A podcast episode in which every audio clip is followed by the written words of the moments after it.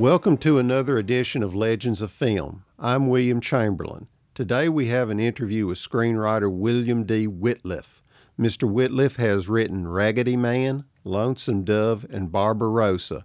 Barbarossa will be shown Saturday, March 10th, 2018 at 2 p.m. at the main library on 615 Church Street in the auditorium.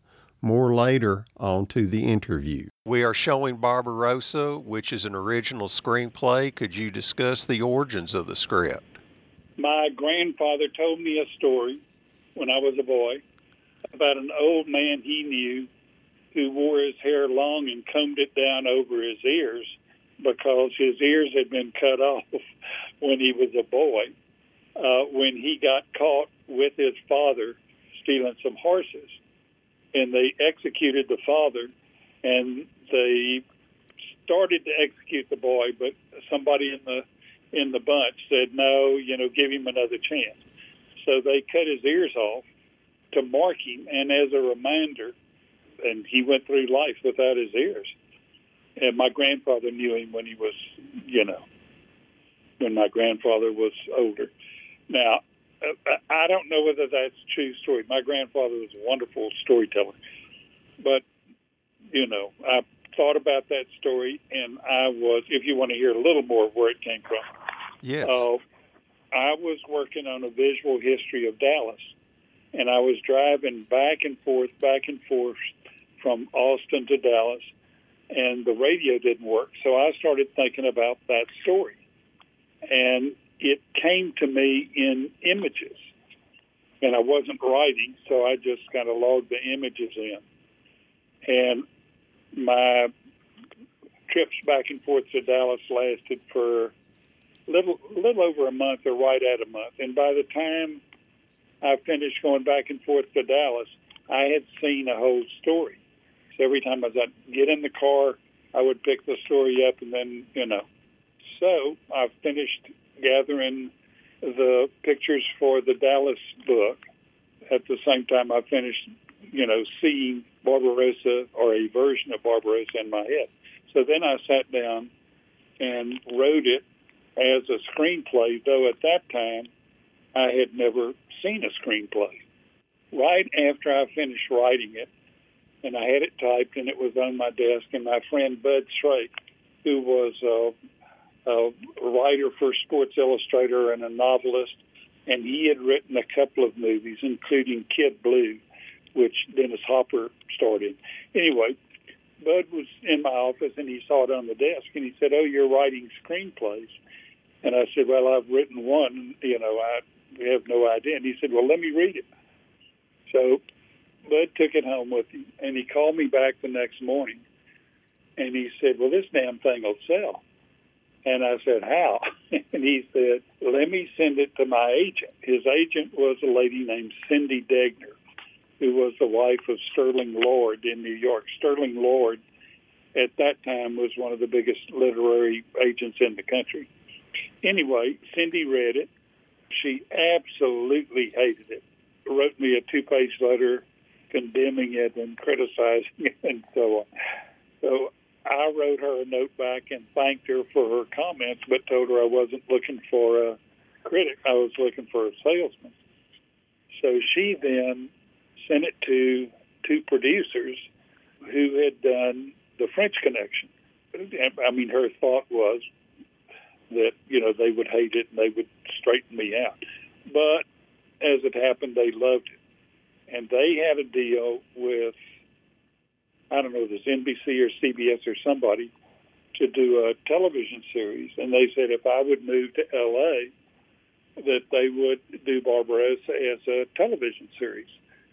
But I didn't want to move to LA, so I said no, I won't do that. Anyway, they called back and forth, back and forth, back and forth uh, for a couple of weeks, and then I never heard from them again. But it made me think that you know I could I could write screenplays, and it was a number of years before I got Barbarossa made. Uh, I got other other screenplays made before Barbarossa, yeah. but that's where it started. Okay, at the end of the movie, uh, the credits of Barbarossa, it stated a Wittliff Nelson Busey production. And how did you three come together to make Barbarossa? Well, I, I, I knew Willie, and uh, so I told Willie I'd written this and said, you know, I'd love to show it to you. So I met Willie, I think, out at his ranch. Willie stuck his fingers in it just somewhere in the middle and uh, opened it, and he read, I don't know, three or four pages or whatever, and he said, "Well, I want to be this guy." Of course, that suited me. And then I guess I had met Busey before then. Willie had met Busey. So anyway, we showed it to Busey. Now, what does it say at the end of the movie?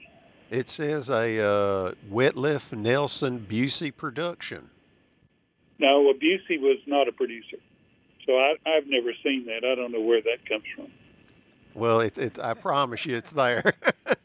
oh, I know. I believe you, but but just you know, but Busey was not a producer. You were a co-producer on Barbarossa, and this was Fred Schepisi's, uh, uh, an Australian, his first American film. How did you come to hire him? Fred actually came to the United States to direct another film I did called Raggedy Man, which Sissy Spacek starred in and Sam Shepard. But Fred got sideways, I think, with the studio and on that one. So all of a sudden he didn't have a film. And I thought Fred would be wonderful for Barbarossa. So, you know, I showed it to Fred. And then, uh, you know, we got with Universal. They they liked uh, the Chant of Jimmy Blacksmith, which was an Australian film that Fred had made, directed, and so on. And so uh, they said, okay, yeah, he'd, he'd be fine to direct it. So that's where Fred came from. You made this comment earlier, and you stated with Raggedy Man, you began with an image, and this is what I do in research an image of a photograph, and most of your scripts start with an image. What is it about the image that motivates you to write? Well, um, I'm kind of image driven, but you, you look at an image, and you know I always think, and, and you know, there's a story behind it. If it's an interesting picture, there's an interesting story behind it. And if I don't know what that story is, you know, I, you make up one. But I just do that automatically. I mean, I'm not necessarily trying to make up a story, but if I see an interesting picture uh, and I don't know what the story is behind it, I just automatically just start thinking of a narrative to go along with the visual. So how autobiographical is Raggedy Man? Well, it's based on where my mom, my father was a terrible drunk. My mother left him with my brother and me. And I mean, you know, I was 18 months old. My brother was, I guess, four. She had no money. Basically, she had nobody to help her. She got a job with the telephone company running the little telephone office in Gregory, Texas during World War II. I mean, she worked the switchboard 20, literally 24 hours a day. I mean, she slept the switchboard. We slept on a pallet underneath her.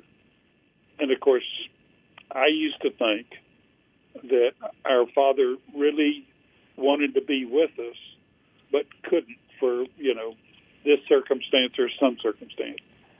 So I think I probably wrote Raggedy Man trying to create a better father than our real father was. You know, it was a it was a wish. So that's pretty much where that came from.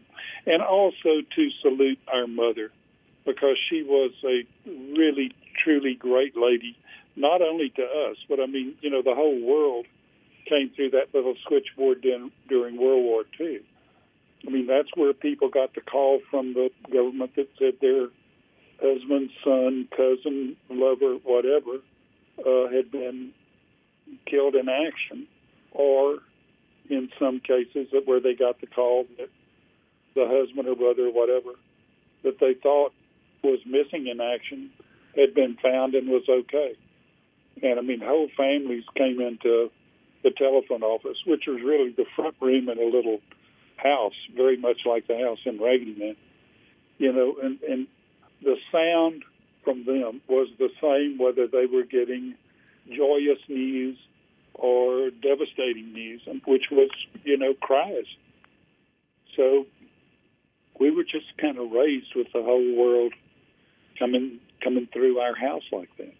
And it was, you know, for what I wound up doing, telling, trying to tell stories. I mean, it was wonderful because, you know, life in the raw came through there. There's that scene with Eric Roberts. He's the sailor. He's Yeah. going to visit his girlfriend, and he finds out she's married some other guy. Was that Yeah. was that based Yeah, on a that true? was. Yeah, it was. Uh, now I don't know. They had my mother and uh, the sailor had that relationship, but there was a sailor who, you know, came to call his girlfriend. I think she was in Oklahoma or wherever. To say, you know, he was hitchhiking home and and he didn't get her. He got the mother, the father, or somebody, and said, well, she had gotten married. So that's where that came from Okay. but there was so much to pull on. I mean, you know, there were less than a hundred phones in that part of Texas, in that part we were living in, and Mother knew where every one of those phones was. So when somebody would get a call from the government, you know, most of the time those people didn't have a phone, but Mother knew that just down the road, or you know, around the corner and two miles away, somebody did have a phone, and so she would call them. They would go get get the people, and they would come to the telephone office to get the call. I mean, it was just it was just, and that was during World War II, so you know, there was a lot of stuff going on. And Gregory was also near Corpus Christi, of course, it was right on the Gulf, and um, you know, there were many many nights when they thought that the Japanese were flying over or whatever and would have blackouts. You know, where we'd pull black curtains down and because the idea if a plane flew over, you know, you didn't want them to be able to see house lights. So that was just, you know, it was just that time in history. You once said the ultimate theme of all my films is people need people, and what's your attraction to that theme? Oh, I think that's just being human. You know, I was, you know, again, given how my brother and I were raised, I mean, you know, mother was, mother literally was at that switchboard 24 hours a day. And, you know, sometimes she had time for us, but sometimes she didn't. You know, so my brother and I were both very much uh, conscious of, of people being there or people being absent, you know. So that's where that comes from. It's just also I think it's absolutely true. You know, people do need people. Irving Kershner, the director of The Empire Strikes Back and The Flim Flam Man, was going to direct your uh, script, Thaddeus Rose and Eddie, uh, a script you wrote, and I'm a fan of Irving Kershner. And you said about him, Kirsch is a marvelous teacher. He kind of took me under his wing and gave me an education in screenwriting. Could you talk about that education he gave you? Yeah, Kirsch was Kirsch was a great blessing of my life as as far as movies are concerned because I you know when I wrote my first script I'd never even seen one, and when I got to L.A. to visit with Kershner about you know the idea of doing Sledge and Eddie, Kirsch recognized two things about me. One, he thought I might have a little talent, but two, he knew I did not have the vaguest notion of what I was doing, you know, writing writing movies or or about the movie thing. So he just said, "Here's here's what happens," and he said, "You know how a movie gets made, don't you?" I said, "No, I don't." He said, "Here's what happens." He said, "Every morning at ten o'clock." He said there are five doors in Hollywood that open to a little narrow crack, and he said those are five guys who can get a movie made. And he said every morning there are hundreds, sometimes thousands of people standing outside that door with scripts. And he said, Some of them really great scripts, some of them not real great. So, but he said at about one minute past ten, a hand reaches out and it grabs one guy and it says fame and riches for you and nothing for the rest of you. And he says, and that's how Hollywood works. And then, I mean, that was his first lesson to me. And then, he, I mean, he was he was so good at talking about scripts and so on. And he had, you know, I had written some stuff, and he said, "This is a wonderful scene," but he said, "You know, we will never be able to afford an actor good enough to do this." You know, so we're we're going to have to bring this down or find another way to do it because he said, if you don't have a good actor, this will this will just flop. And I learned that that was very true. That if you, you know, if you didn't have the actor with the chops to do a particular scene, you better either get a better scene or get a get a better actor. But he was wonderful in all respects. I mean, he just he just could not have been nicer, um, and more. And just he, I mean, he was a great mentor. And I was out there the first time I ever went. I was out there for a week, and I was with Kershner uh, every minute of the, you know, of the day. And part of it was we were talking about Sledge and Eddie, but the greater part of it, he was just educating me on writing for film, dealing with the business of it, dealing with actors, dealing with directors. Just, I mean, just it was just a graduate course in movie making. What a blessing he was to me. Thaddeus Rose and Eddie was made into a movie for television starring Johnny Cash and Bo Hopkins and directed It by was. Jack Starrett. How do you feel about the movie? Well, it was a television movie. I think it's all right. Yeah, I think it's all right. Johnny was good and Bo was good. I love Johnny Cash. I mean, he was terrific and great fun to be around and so on. And his wife as well. Jack Starrett was a Texas boy with a lot of spunk. We made it in Texas. It was, you know, it was all it was all great fun, and I learned a lot. Could you discuss the challenges in adapting Larry McMurtry's epic novel Lonesome Dove into a 400-page script for a miniseries? Well, it was. A, it, I mean, it was a great pleasure. What I did with with that one, we have a place at South Padre, which is six hours away from Austin, and Suzanne de Passe, who was president of Motown, she's the one who optioned Larry's book for a miniseries. And Suzanne and I became partners. We published it together. But Suzanne was the original mother as far as the television miniseries was concerned. And Suzanne had somebody read the whole book on tape. And I would get in my pickup and drive down to South Padre with that tape in my tape player and listen to somebody reading that book. And it was six hours down there, which equaled just about one episode of the miniseries. And what was wonderful about doing it that way, of course, I'd already read the book, but what was wonderful about listening to it like that, you were listening and not writing, then you were imagining the visuals, you know, and you know, and I would listen and say, "Oh, I need that," I'd say, "Oh, I don't need that. I can do without that," and so on. So I was able to kind of edit the book down to what I thought were the best possible things to put in the in the screenplay. So I would I would drive down to South Padre. I'd listen for six hours. Uh, then I would write for a week, and I would come back and listen to the next six hours, and then you know, and then I would rewrite, rewrite, rewrite. But that's how I did the first draft of the whole thing. Was you know driving down there and then you know staying and writing for a week at a time. But Larry's writing is so visual, and it was it was a great pleasure to to do that when I didn't have to struggle for you know things to put in. I mean, the struggle was there was so much stuff there that you know it was art of omission. I mean, what do you leave out? But there were there were things you know I had to leave out because you know they just you just didn't have room for them all. But that was a great pleasure to write Lonesome Dove, and it was a great pleasure to make it. Are your photographs used in the opening credit sequences of The Lonesome Dove? No, those are stills we made out of film. uh, where we just froze the moving picture and then you know used an image right out of the film. But my pictures, and there's a book called A Book of Photographs from Lonesome Dove, but those were made while we were shooting, you know, and I photographed the, the whole time. But the ones used in the credits were actually clips out of the moving film.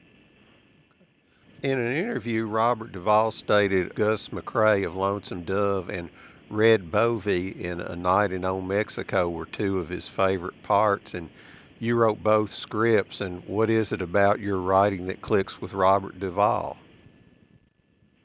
Well, uh, I think he probably should be the one to answer that, not me. I mean, I, you know, they're very human, and and Bobby is.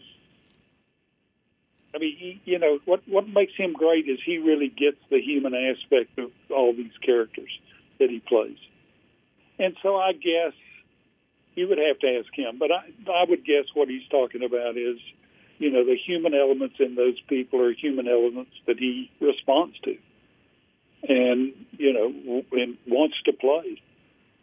And of course, he's absolutely brilliant in both of those parts. In fact, I wrote. This is interesting. I mean, I wrote uh, Night in Old Mexico before Lonesome Dove, the book came out, and Bobby and I had talked about doing it long ago, like 30 years ago or whatever. And then we made Lonesome Dove. And then after we made Lonesome Dove, we said, boy, you know, Red Bovee from Night Old Mexico may be a little close to Gus. So so we just set it aside for years for fear people think we were robbing one character for the other. But he liked both of those characters, and of course I did too. But you know, Larry and I, I mean, they're both Texans, and, and you, you can't escape characters like that. I mean, they're real. They're not. They're not made out of the air. So. You wrote and directed Red-Headed Stranger based on Willie Nelson's album, and uh, how did you take Willie Nelson's concept album and turn it into a script for a feature film? Again, just started making a story of it, you know, and it was, I mean, you know, the it was i mean it was in the songs. I say it was in the songs. I mean i found enough in the songs that i could string together and you know build bridges between. And also i, I mean i love willie and willie and i've been friends and done three movies together i think i guess yeah three movies together so was, again that's another one that was just fun and it was fun to write that i mean you know there was enough in the songs to give me the semblance of a story, and then I was able to bridge over the parts that had to be created. That was a great fun project too, because you know Willie is so Willie. Another Willie Nelson questions in preparing to write Honeysuckle Rose. Did you spend time on the road with Willie Nelson to get a feel for that lifestyle? Yeah, but I had kind of been, you know, off and on, a little at a time here and there before I ever started writing that. So, so I knew enough about. I did, I had been on the bus enough to have a pretty good sense of what that life was like. But I, but you know, I don't ever really try to do research. I just kind of believe that that you know you just already know. You might not know you know, but once you start writing, you find out you pretty much do know. I know that sounds kind of weird, but but that's that's kind of been that's kind of been what I've felt as I go along. Could you discuss the influence writer J. Frank Dobie's work has had on you? Dobie was well. This can get long. I don't know how much time you've got. I but, got as much as you want to give me. uh, okay. As I said before, my father was a drunk and so on, and my mother took my brother and me because she away because she was afraid, you know, we'd get dragged down with all that stuff. So she ran the little telephone office in Gregory, which is where Raggedy Man comes from. And then after that, she got a job running the telephone office in Edna, Texas. which was bigger. And but again, we lived in the telephone office, but now we actually had, you know, a, a bedroom and a living room and so on. Anyway, so we moved to Edna, and down the street and around the corner was a hardware store. And the hardware store was run by a man named Westoff, who was terrifically nice man. And I used to go in there, and he would give me nails. I mean, I was five and six years. He, he would give me nails, and he'd give me old boards and things like that. I think he gave me a saw one time and so on. But he was also a storyteller. And he told me a story about an escaped slave that got loose or ran loose in the Navidad river bottoms. And for years and years, the ranchers and the people around there tried to catch her, but they never could. And for a while, then, they found her tracks in the Navidad river bottom, but also with her tracks were the tracks of a child. And then again, they couldn't find her, and that went on for a year or so. And then all of a sudden, the tracks of the child disappeared. And he told me that story, and I, I it just uh, really got me. Uh, I guess because of how we were living, and I used to imagine how what a sad story that was. You know that that that child had been, you know, snake bit or a panther had gotten it or some uh, disease or whatever. And I just I was I was so moved by that, even at that age. Then we wound up living in uh, on a ranch in Blanco. My mother remarried, and I had an aunt who worked at a bookstore in Houston. And at Christmas, she sent me one of Dobie's books, Old Time Tales of Texas.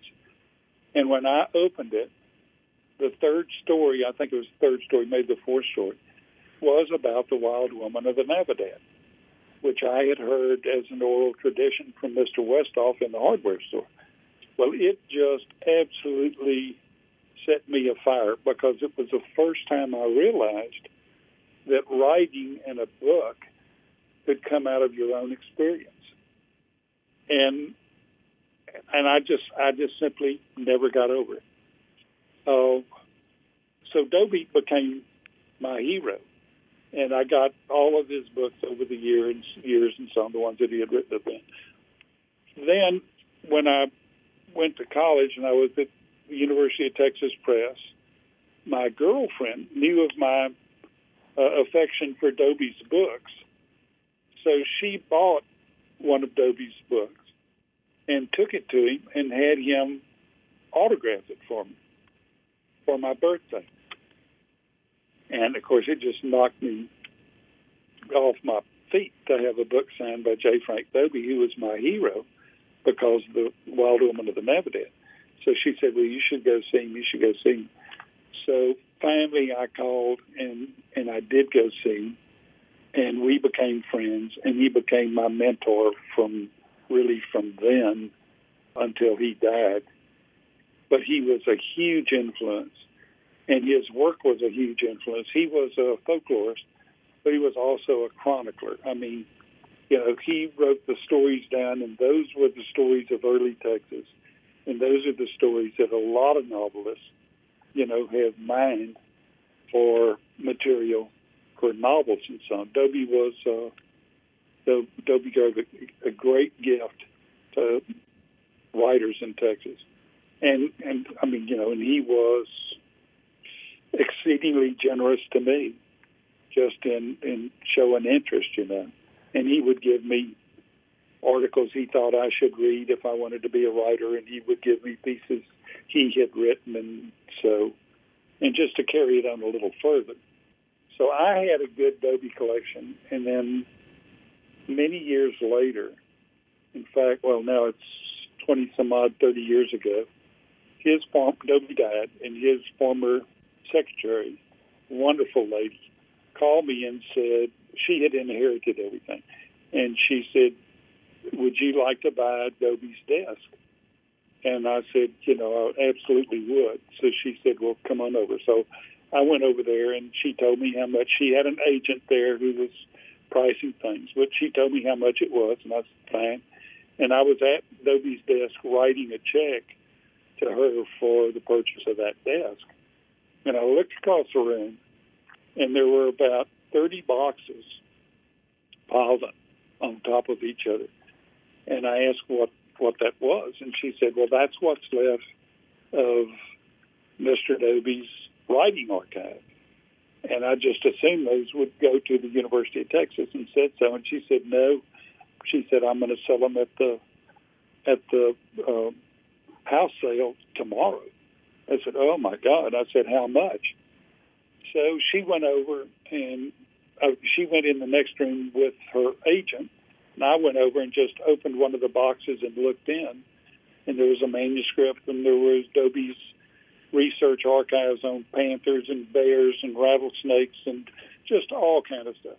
And there was the manuscript of The Wild Woman of Navidad, or that the book that it came out of. So she came back in and she told me how much. I called Sally, who was the girlfriend who had given me the autograph book by Dobie years before. We, we became husband and wife not long after that. In any event, I called Sally and said, if I make this check for this much, will it cash? And she said yes. So I bought what was left of Dobie's archives, put them in my pickup, took them to my office, and then over the next month or so went through them. Sally and I decided that we would use those Dobie's archives to create a collection of Southwestern literature. And we talked to various uh, universities but we settled on Texas State University in San Marcos, and we had and there's a big collection over there, the Wittliff collections at Texas State University. It all it was all started by Dobie's stuff. We have also built a collection to go along with it of photography, Southwestern and Mexican photography, and now we've just started another collection, which is music which will, you know, be Texas and Southwestern musicians, songwriters, and so on. So that little spark from Dobie uh, has it's really resulted in some nice things for the culture. Okay, uh, this has nothing to do with filmmaking or writing, but this will be the final question. Could you talk about meeting Elvis Presley? You know, Elvis's first fans uh, were country kids because he was on like Louisiana Hayride and so on, and that's what we all listened to.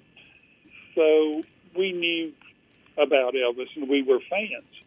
And one day, somebody at school said, "Well, he's going to be playing at the Coliseum in San Antonio." This was his first tour. So three of us, you know, put our nine cents together. You could buy a gallon of gas for nine cents in those days. We drove to San Antonio and we were just astonished. I mean, you could barely get into the parking area at the Coliseum. There were there were so many people and so many cars, and I mean, we we thought we were the only ones that knew about Elvis Presley, but you know, everybody did. So anyway, we found a place to park. The show was way, way, way sold out. So we were just kind of milling around, and I looked on the side of the Coliseum, and there was a tree that grew up the side of the building, way in the back.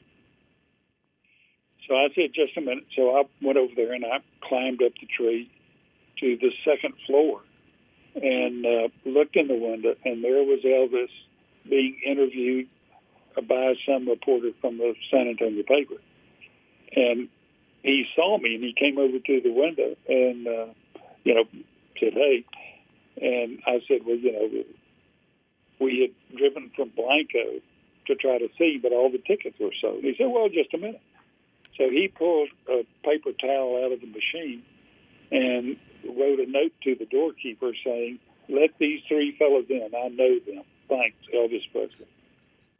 So I climbed down the tree with that, and we went to the front door, showed it to the doorkeeper, and he let us in. And he wanted, he said, well, let me have that note, but I wouldn't give it to him. So I've still got it. it's actually over at the collection now, and will be a part of the music collection, which we're just starting.